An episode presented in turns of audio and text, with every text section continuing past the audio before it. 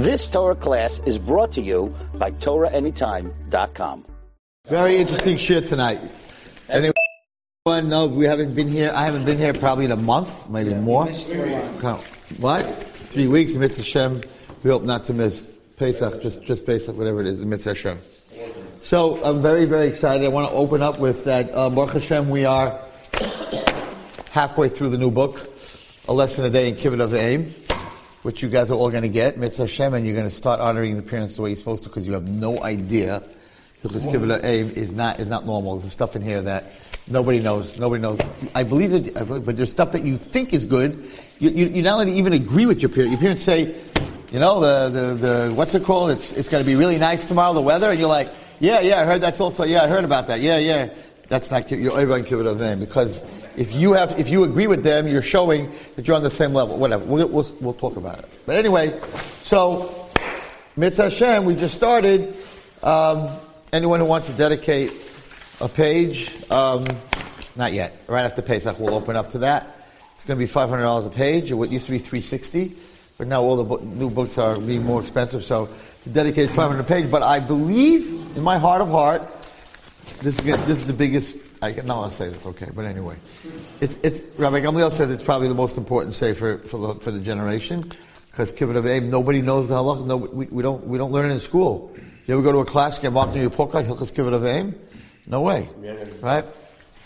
Because if they put it on the report card, you have to actually show your parents the report card because that's kibbud av v'em, and you don't want to show them your report card, so it would mess you up really badly. So um, I'm going to just I want to read to you just a little bit so I can make you a little hungry.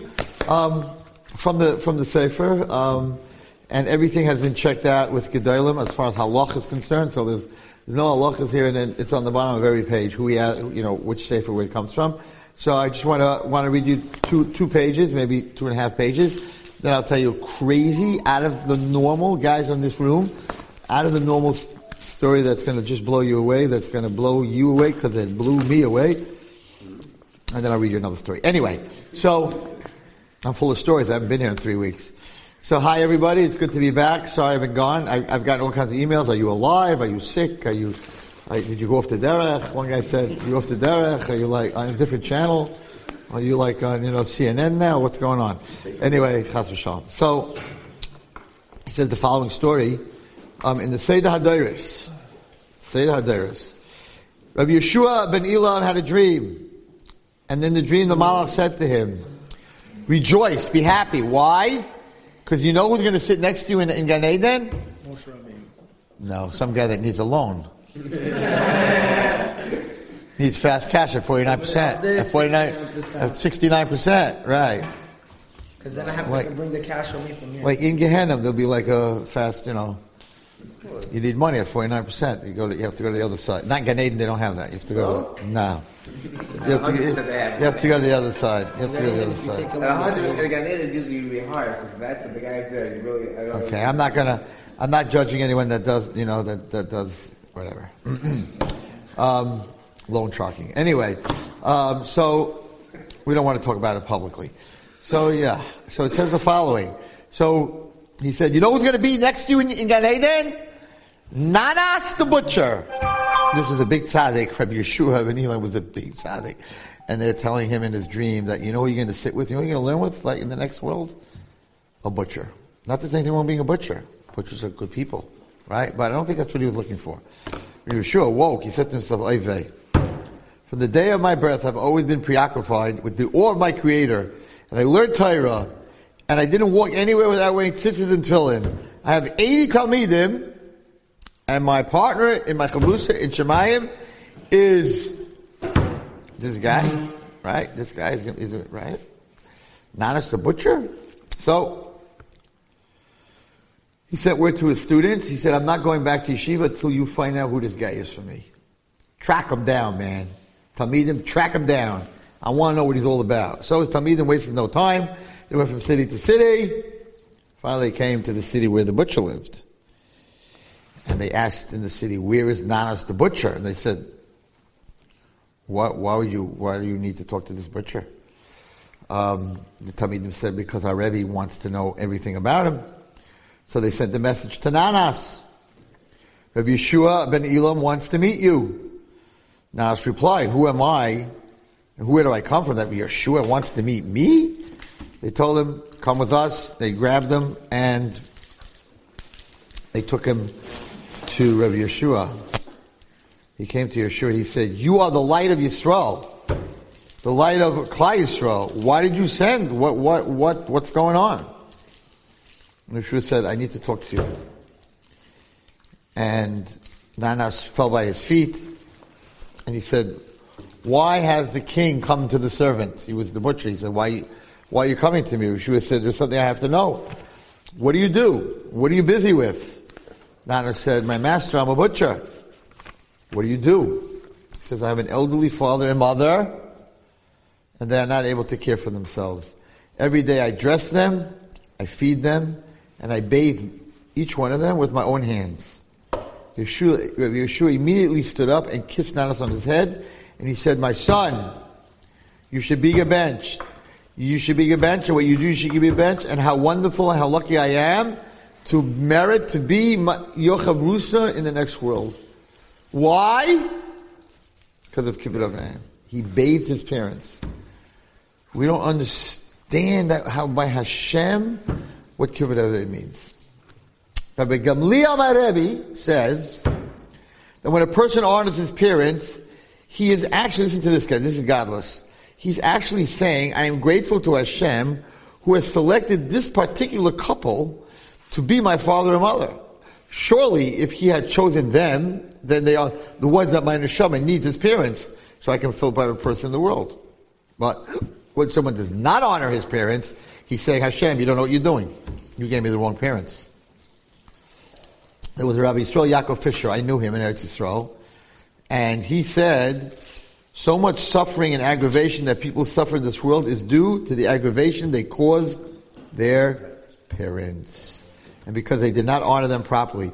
If people would realize how far-reaching the effects of the mitzvah in, of Kibbud Av V'Em are in this world, they would perform it in a most exemplary way, their way saving their families from much aggravation and distress. And I've, I have, um, I have told that story many times.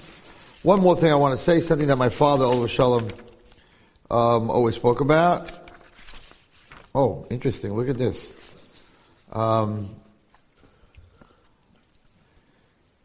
he says the following: A talmid, a talmid of Rav Shach's father passed away, and Yom Kippur was coming, and he asked his, he asked Rav Shach. He said, "Listen, I want to stay in yeshiva. I want to. I guess Rav Shach is where's Rav Shach Ponevezh, right? So he said, I want to stay in yeshiva, um, because in yeshiva they daven, right? But my mother, my father died, so my mother's alone, but she davens like a shtibel. Like, you know, I'm not going to get that, I'm not going to get that Yom Kippur davening. So what should I do? So Rav, Rav Shach replied, because Baruch Hu said, obey my words, for no person ever listens to me and loses out as a result. So therefore, this is something that I say all the time. Hashem does not punish you for doing the right thing. So if you're doing kibbud av v'em for your mother, your tefillah is going to go much further than sitting in yeshiva and leaving your mother alone. No one ever loses from doing the right thing. If at this point in time your mother feels that she must have you at home and Yom Kippur, then that's the right thing. And I assure you, I assure you, you will not lose out. Okay, boys, you ready for this? Is it disrespectful to place one's parents on hold? Your mother's talking to you and all of a sudden you have a beep. You're like, Ma, hold on a minute. Hoo, hoo, hoo, hoo, hoo. Oh, baby, you have no idea what that is. But I'm not going to answer the question. We're going to read it next week.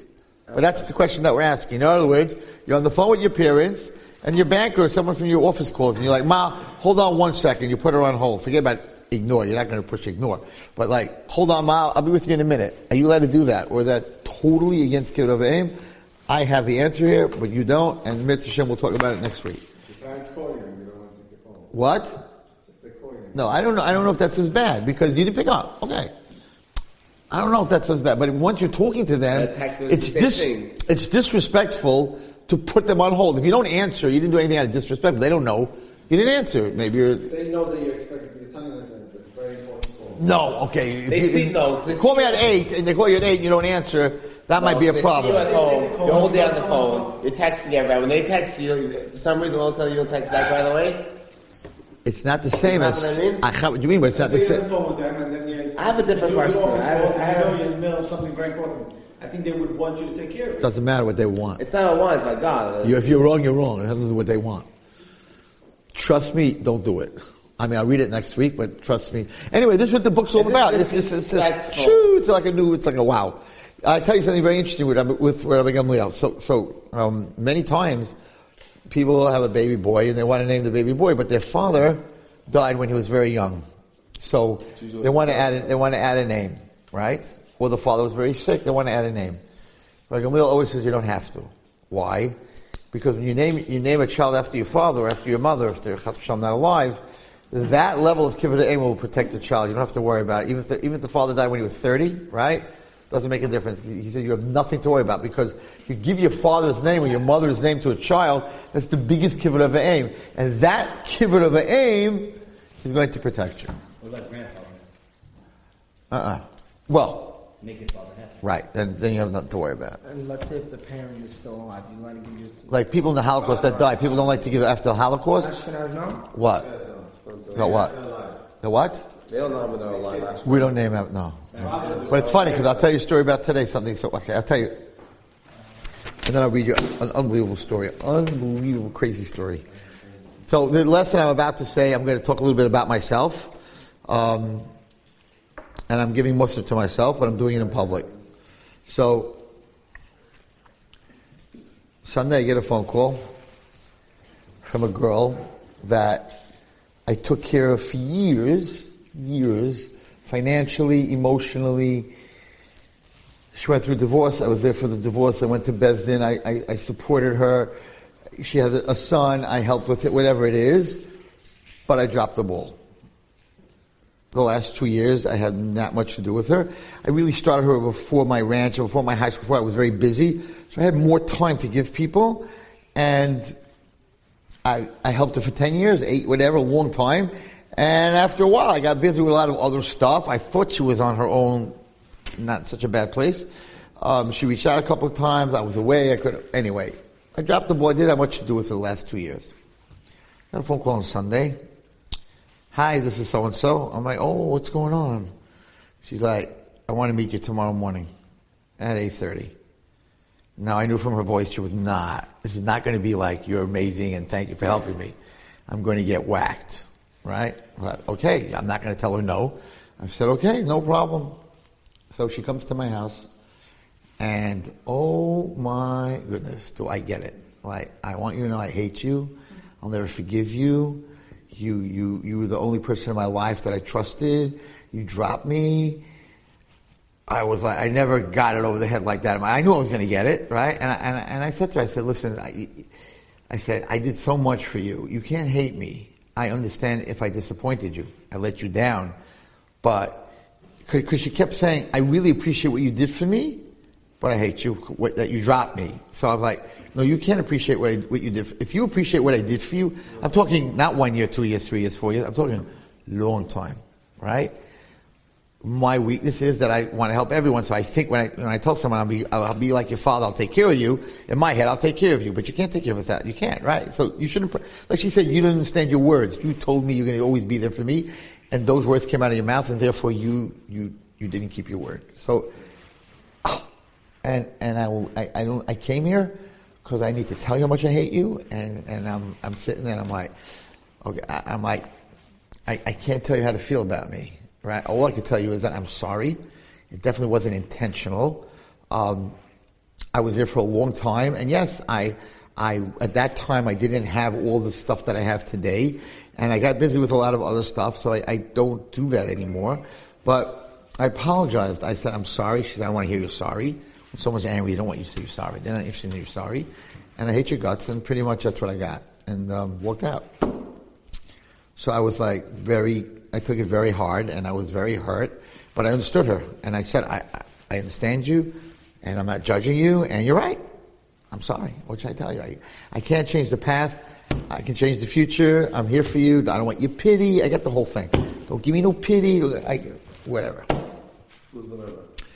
Whatever means a lot of other things were said that were very hurtful. But okay, that's part of, you know, the Chasam Sofer was in a shul once, and, and some guy got up in shul and ripped him. Some say ripped away called him every name in the book. So the Sofer walked over to me and says, I don't understand. Why are you saying these things about me? I never did you a favor. It's a true story. Right. I never did anything good to you. Like, why? Anyway. So, you can imagine that, that, you know, you're trying to help Klal Yisrael and you're trying to make everyone happy, and then someone says, I hate you so much that every fiber of my body hates you, and you're right, and you're sitting there and you're like, and I did so much, but I, I, you hate me. Okay, I, what should I do? You, I can't. I can apologize. I can help you in the future, but okay, I'm not, I, I'll never forgive you. So I was very broken because I don't want anyone to hate me, and and she's right.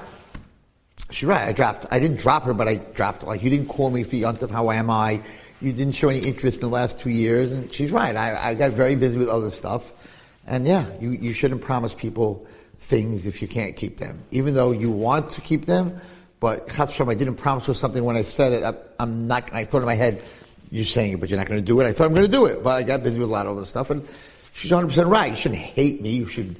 You should. I let you down, but you shouldn't hate me because you can't hate someone that someone did, that did a lot of good for you. So you, you don't hate them. You're disappointed in them, and disappointed in rabbis, and disappointed in everything. Whatever. Okay. So I was not in a good place because you're like, okay, you know what? I don't need this. Why, do I need people to hate me? I just, could, just to go to work. I'll go to work and I'll give my speeches when no one's going to. Well, people hate me for that also, but whatever. I'll give my speeches. What you don't show up, or no, whatever you say, it's to, they're going to hate. People who hate, they're going to hate you. They're going to hate you. But, but, but you know what I need this for? Anyway, I was very down. So, which would, which any one of you would be down if someone walked in the morning and told you that I'll, every fiber of my body hates your guts. So, I was pretty much done for that day. But Hashem works in mysterious ways. So yeah, so the, the Satan wants to break you because because most of the time you do good for people and they don't like you. So you're like, what do I need this for? And you leave it. You, are done. I mean, I'm not Moshe Rabbeinu. Moshe Rabbeinu did everything for Klal Yisrael. They hated him. You took us into a time, took us out of time to die. You took us out to die in the midbar. No water, no bread, no food. They never said thank you to him. You, you stole all our money by the Mishkan. We want to see the inventory. Korach. You stole the, the kehuna because he's your brother. Done that Moshe Rabbeinu. And they saw him come down from Shemayim. They couldn't look at his face because his face was all lit up. He had to put on a mask. They saw him talking to Hashem in the Omoy. They saw Kriyas Yamsuf. They saw the Makos. They saw everything. And they're saying to him, you took us out to die.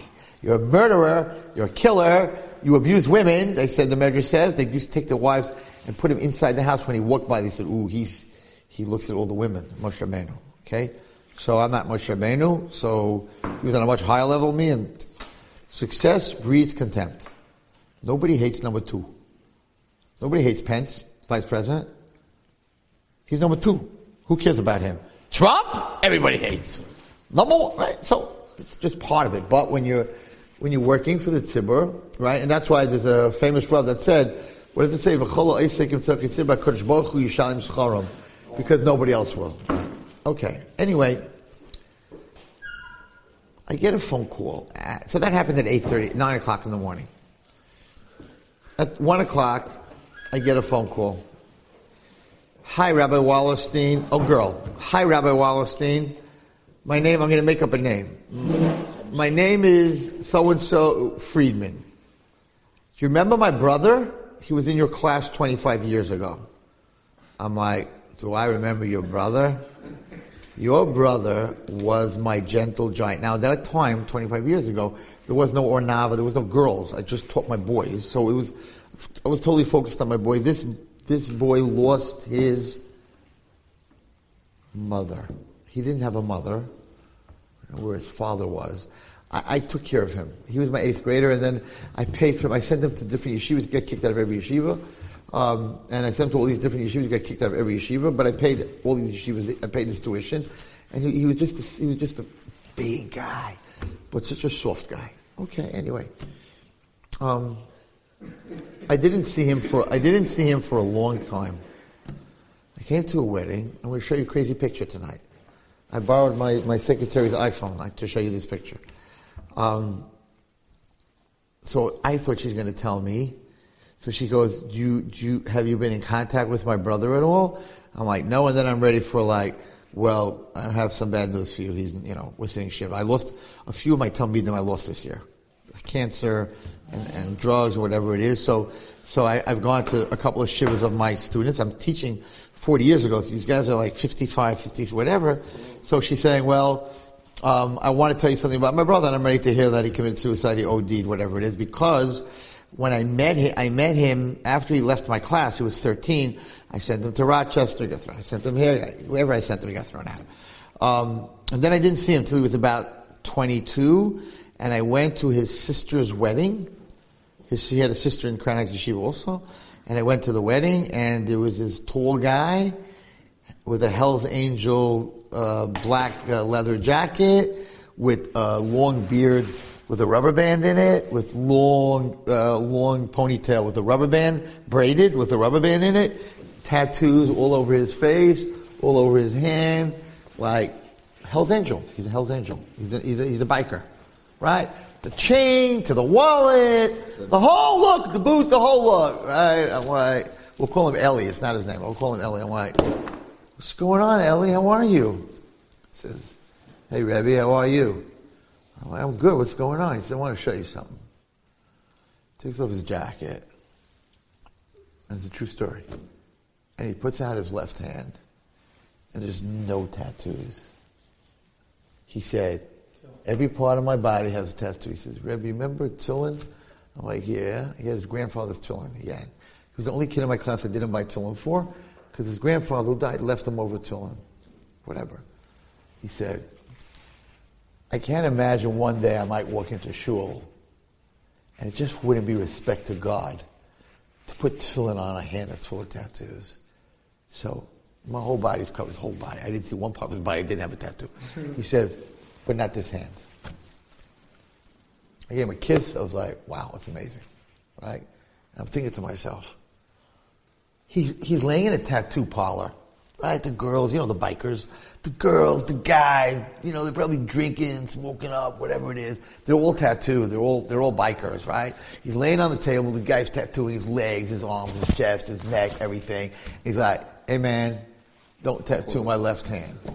He's in like the worst, lowest place on earth. I don't mean a tattoo of a rose. I mean tattoo some stuff you can't, it's porn to watch, okay? I mean like stuff, like he was tattooed with stuff, right? And he's in the lowest place in the world, surrounded by the lowest, and he's like, you don't touch my hand, tefillin. Why? Like, why was he thinking of tefillin at that point? Like, who cares about tefillin? You're a biker, right? Something. So she says to me, and I'm scared he's dead right? Because that's why she's calling me. I'm having a bad day, right? This day started with "I hate you," and the next thing's like, "Yeah, he's dead," like he fell off a bike somewhere. And she's like, "I wanted to tell you that my brother got married about a year and a half ago, and this morning he made a bris for his son." I'm thinking he probably married a biker or some guy, I don't know, whatever. I'm like, like, is he married to a Jew? She says, to a Jew, she's Lubavitch and she wears a shaitel. I'm like, what? She goes, yeah, he became from. And he's married to a Lubavitcher girl. And they're Shomer Shabbos. And they start a community. He's part of Lubavitch. And they're starting a community in Florida. I think she told me where, whatever it is.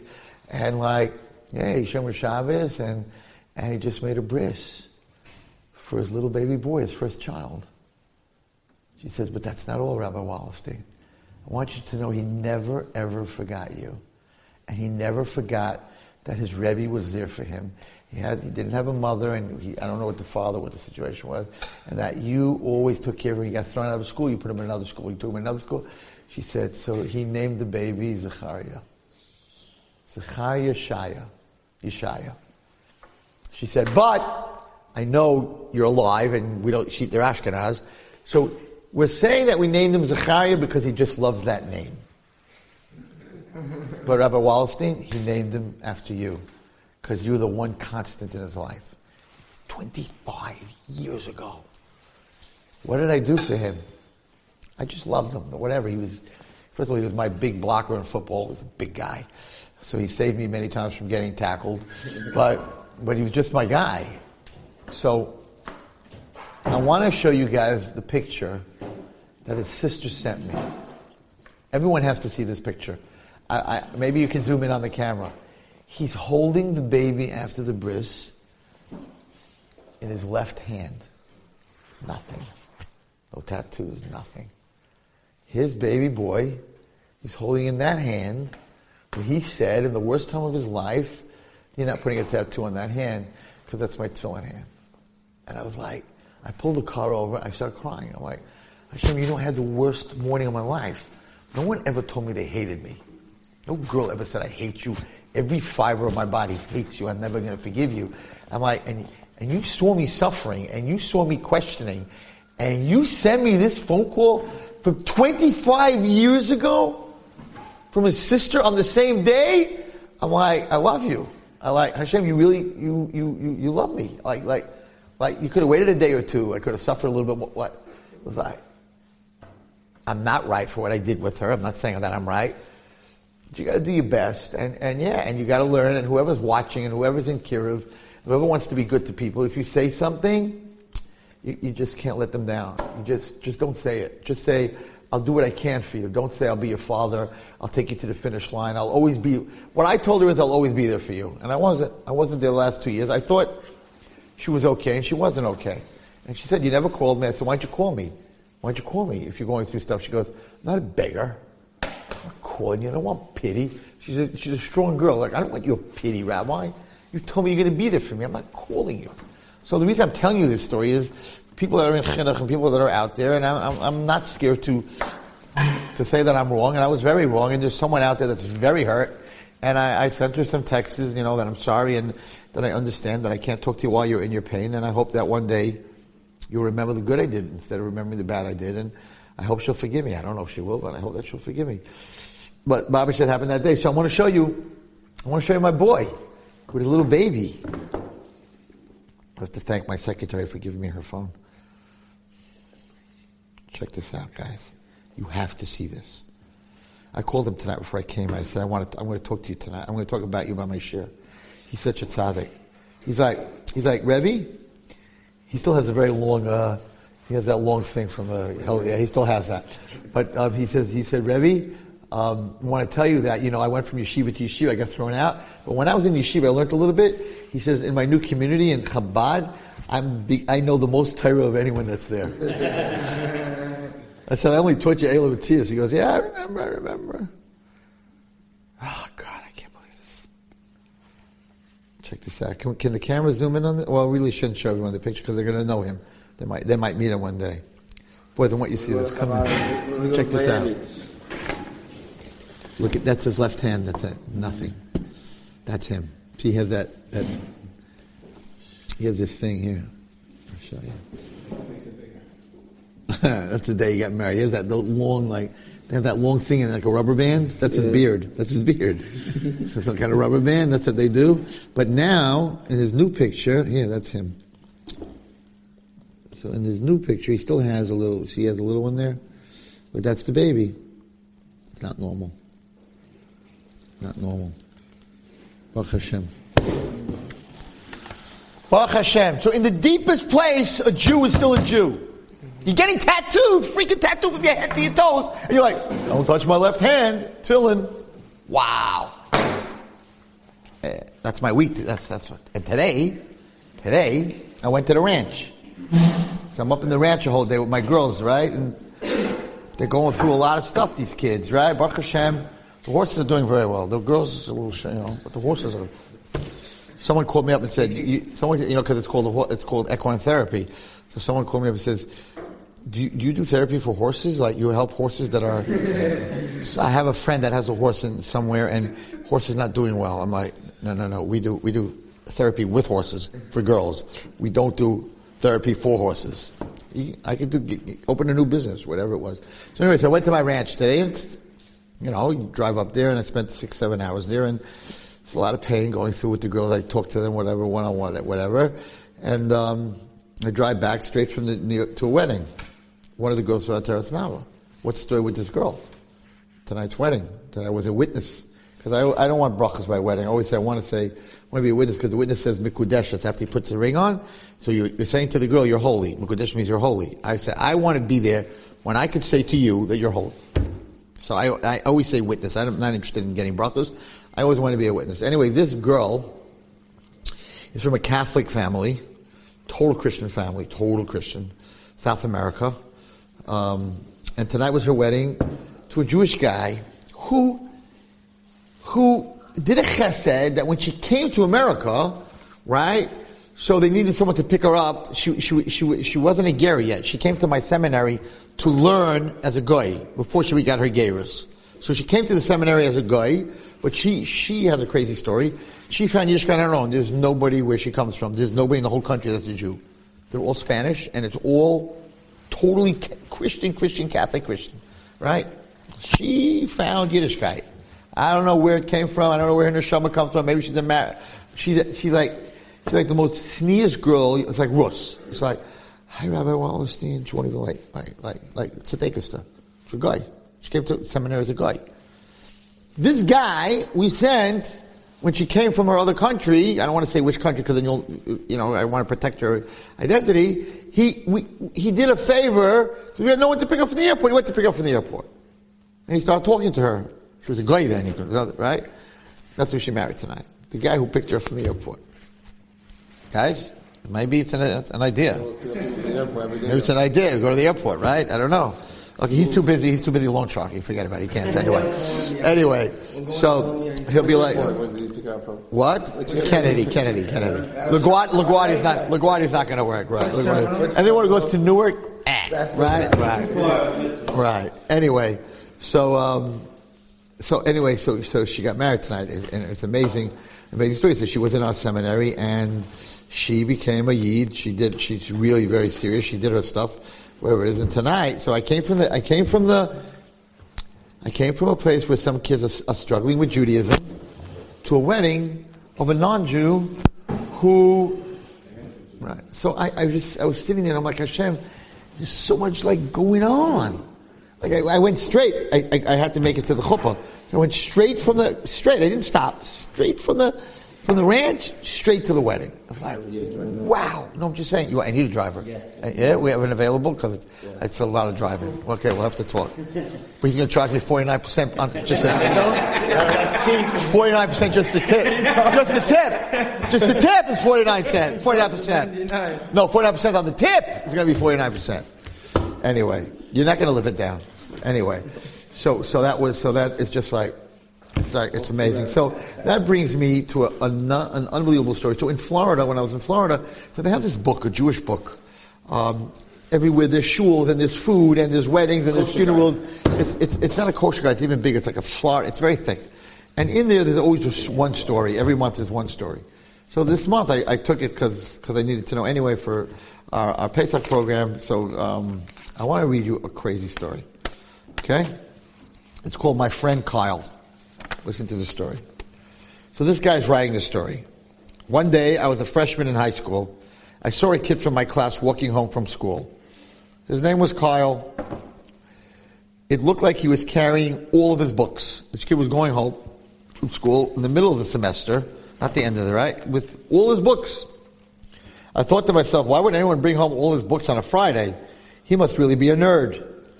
I had a quiet, I had a quiet weekend planned, parties, football game. This guy was real cool.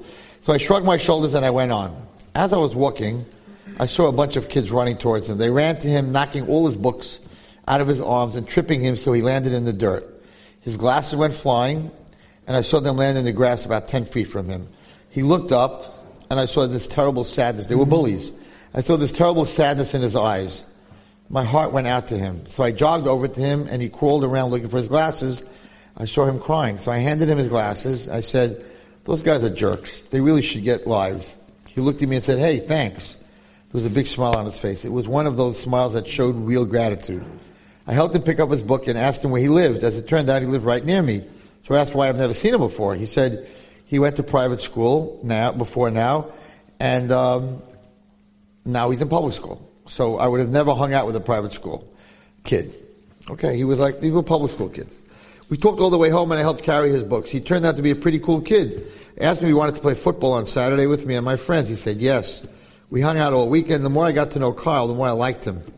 And my friends also liked him. Monday morning came and there was Kyle with a huge stack of books again. I stopped him and said, you're really going to build some serious muscles with this pile of books every day. He just laughed and handed me half the books. Okay, fine. Real nerd, right? Carrying all his books. Over the next four years, Kyle and I became best friends. When we were seniors, we began to think about college.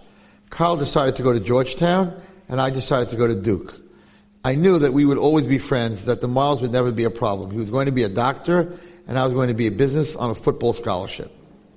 Kyle was valedictorian of our class. I teased him all the time about being a nerd. He had to prepare a speech for graduation. I was so glad it wasn't me having to get up there and speak. Graduation day, I saw Kyle. He looked great. He was one of those guys that really found himself and grew into high school.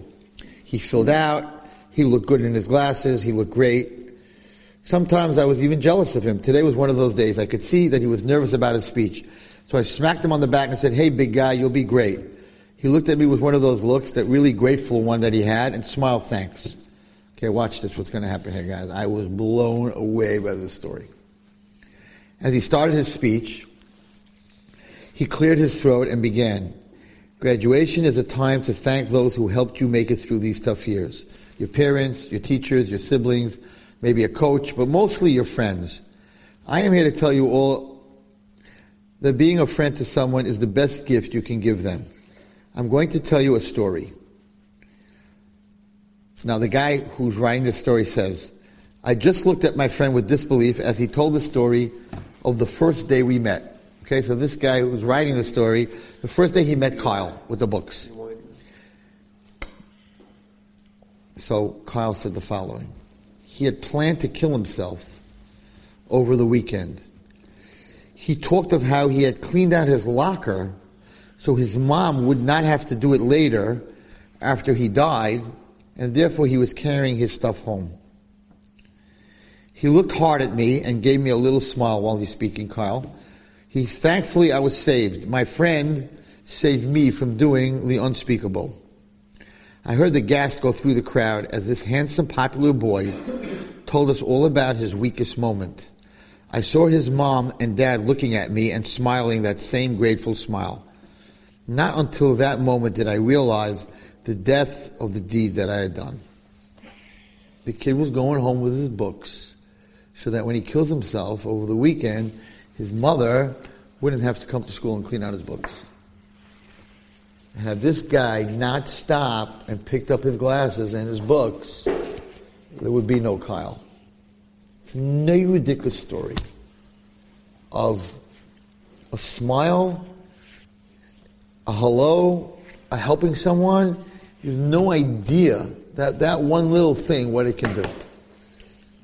So, I just felt like I didn't see that coming. That as everyone who's watching this, everyone thinks that you have to like do something like crazy. You got to open a ranch. You got to write a book. You got to have Ohr Naava or Yitzchak. You got to be a Wallerstein. You got to be this. You got to be, nah. All this guy did was he saw a bunch of bullies knocking up books.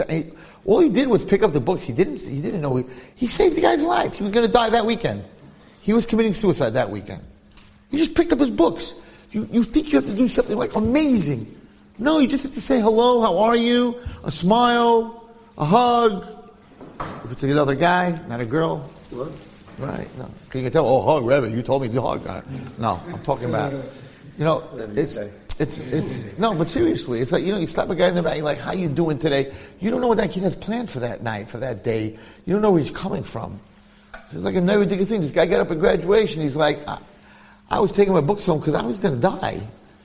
And this guy sitting here saved my life, and he's valedictorian. Saved my life. Put me on the right path. What? He was about to go outside, come to outside.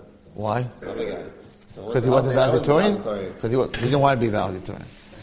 So it's just it's just uh, it's an amazing story and it's a very big lesson. A hello and a smile and picking up something when someone drops it or whatever it is, you can mama save someone's life.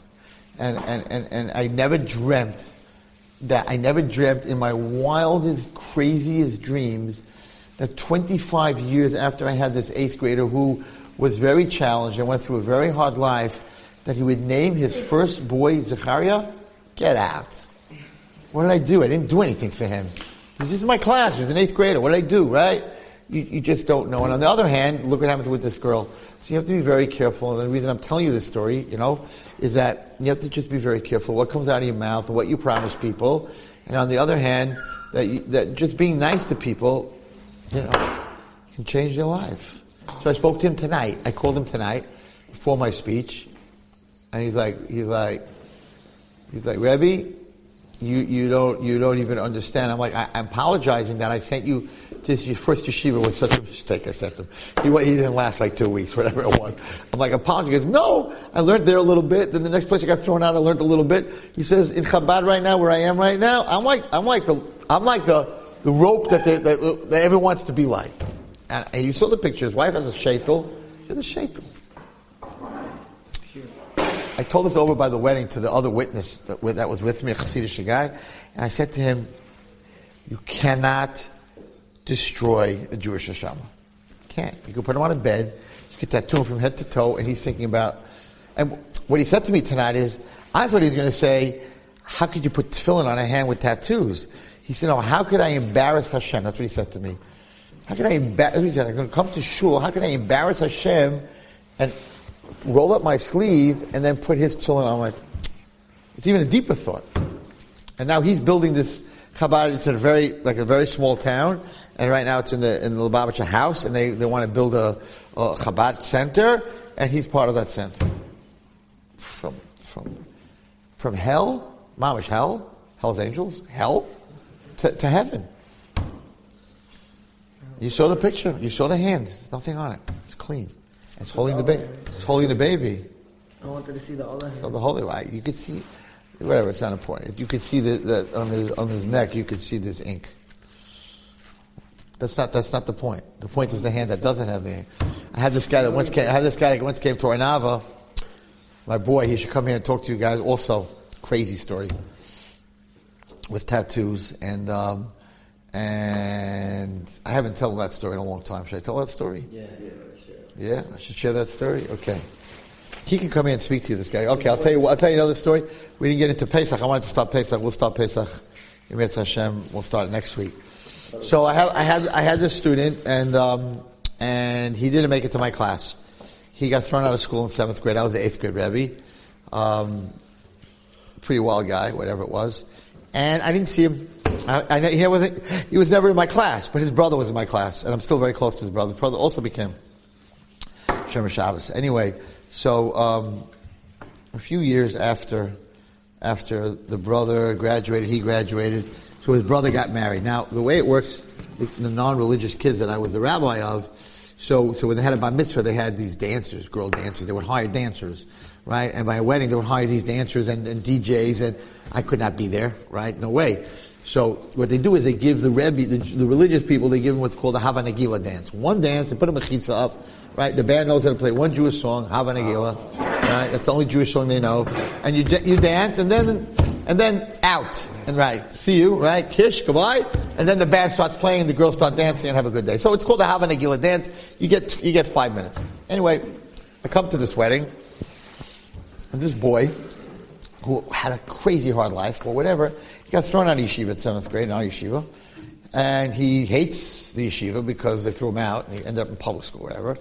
Um, and he is sitting across from me at the table before any of the dancing. And I'm like the rabbi. I had nothing to do with him because he was never in my class. He was, but I was part of that yeshiva. So like he hated me. He hated everybody. So he, he had become a Buddhist and he was going out with a girl. I'm not going to describe her, but she was a Buddhist. And he was, he went, he went there, over there to the Buddha, and he, he had tattoos on both arms, huge tattoos of Buddha. The actual Avodah Buddha with the snake around him, the whole works. Big, big tattoos. And um, he was sitting there, and he saw me there, so he, the girl was sitting on his lap in front of me, right? And they were, uh, fr- like, and I wasn't giving in. I wasn't like going to get up and walk away. It's like, you think that you're going to bother me? I, was, I wasn't there for him. I was there for his brother, right? You're not getting to me. Like, uh, you, don't play with me. That, that's, you want to do whatever you want. You're not, you're not, you're not getting to me. Whatever. Anyway, but I got angry. I don't like when you do that, right? You want to play with me? I'm going to play, you know. So, so they started having a Gilas day. And, and his brother came in with the kala. They have a Gilas day. So I walked over to him. Uh, I'll make up his, I'll make up his name. Meir. I said, Meir. His name ain't Meir, that's for sure. I said, I said, Meir, you want to come do, you want to come dance with the Rebbe? So he, she's sitting on his lap, right? This girl. And he says to her, yeah, you mind if I dance, like making fun of me, like, you mind if I dance with the rabbi? She's like, go ahead, right? Go dance with the rabbi. Biggest mistake she ever made in her life. So he gets up, right? He don't like me. He gets up. His brother, me, we're dancing, right? The three of us, just the three of us. And I give him this big, no, we're, we're like, um, like this, shoulders, like all three of us. I give this big, fat, wet kiss on his right cheek.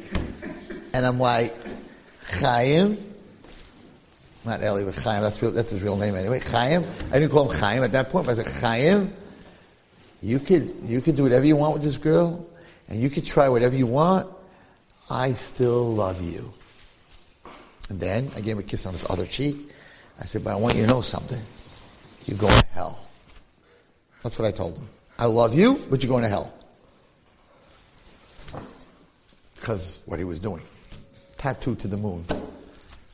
And he was like, what? I'm like, you heard me. I love you. You're going to hell. I was, I was very young. I was very young then. I was fire. I was very different. Today I'm, I do not say what I really think, right? In those days, I say what I really think. So that's what I said. Okay. He says, why? Because you're serving Avodah Zarah. It's not, it's not, it's not Islam. You're serving a, a Buddha. You're serving uh, an idol, Avodah Zarah. You're serving Avodah Zarah. He says, you don't know anything about it. I'm like, no, I didn't really study study it. I know a little bit about it, like, and I made fun of it, which again I'm very angry. I'm like, the guy couldn't, the guy's a little fat guy, he couldn't lose weight all these years. How could he be God? So that was like, like I'm talking about his Buddha, like, was like, it was like like the worst thing you could have said, right? Whatever. He says, yeah, you're just scared. You don't you don't know anything about it because you're scared because you don't have the you don't have the right religion. Whatever. He, he was he was trash talking me. I said, yeah, why don't you come to Chabura next week? This is going way back when I first started Chabura. Why don't you come to Chabura next week and why don't you discuss it with? Why don't you present it to the class? We don't know anything about Buddhism. You come present present it to the class. He goes, yeah, you wouldn't let me say anything. I'm like, sure, we we we know what we know what Judaism is. You like Buddhism, we like Judaism. So you know what? We'll do the ism thing. We'll talk about Arism. You'll talk about your ism, right? And we'll see what happens. He says, yeah, you let me speak. I'm like, yeah. Tells his girlfriend, hey, I'm going to his class next week. I'm going to, I'm going to get all his class to become part of our, our whatever temple, whatever. Okay, comes to the comes to the chabura the following week. We were only eight or ten guys at that time, whatever. And he gets up. I'm like, okay, talk about it. He talks about the, the we and the ow and the ba and the energy and the power and the Buddha and the Muda, all this stuff. I let him talk, and then I took it apart. I made fun of him, I made fun of the whole thing, whatever it was. Anyway, he got pretty angry at me, but I said, you know what? It's not fair. You come back next week, and we'll have a real discussion. I'm sorry that I made fun of what you know, whatever it is. Came back the following week. To make a long story short, he started coming to Chabura. Once he started coming to Chabura, I said, listen, I said, you never learned any Torah. Because he got thrown out in seventh grade and that was it. I said, you're born a Jew. Go learn about Judaism. And if you don't like what you see and you want to go to Buddha, you want to become a Buddhist, but how could you become a Buddhist before you first learn about where you come from? He, so he said, not a wife, wasn't married to this girl. Nah, his girlfriend. I said, he said, yeah, where should I go? I'm like, go to Israel. I'm going for Yom Kippur. And go to Aish HaTorah.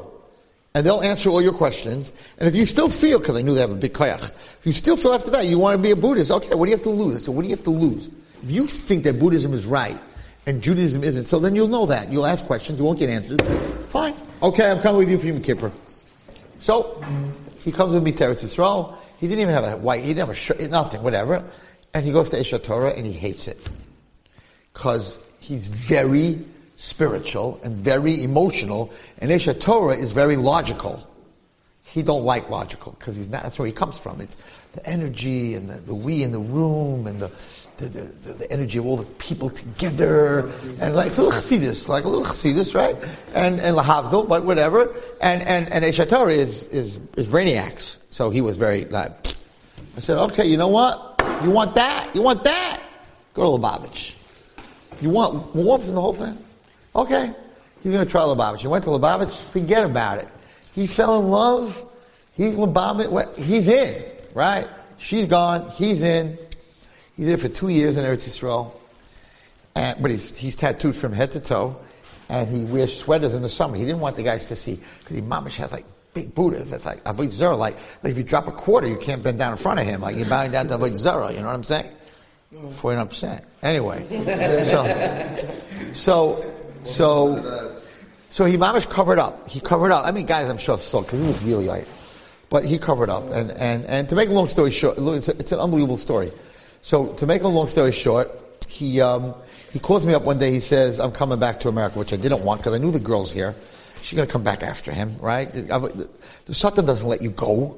He'll grab you back. He had you. He wants you back. I didn't want to come back to America. I said, why are you coming back to America? He goes, I think I'm ready to get married. There's no girl in Israel that's going to marry me. The minute they find out I have these tattoos, they're going to be gone. But in America, you have baalei teshuvas, you know, people at baalei teshuvas that have tattoos also. So if I marry, I find a girl that has a tattoo, she'll, she'll, she won't mind that I have tattoos. And if we get married, we'll have babies that are born with tattoos. Okay, whatever. Anyway. So, I said, listen. I said, listen. Let me talk to your Rosh. Anyway, I spoke to Rosh. I said, listen, he's coming back to America. I'm going to lose him. I need you to keep him there, whatever it is. Find him a shidduch. So we made up three months. In three months, if he doesn't go out, he doesn't find anyone to go out with, he doesn't he should come to America. Anyway, they set him up with a girl, a Lubavitcher girl from Kfar Chabad. Okay?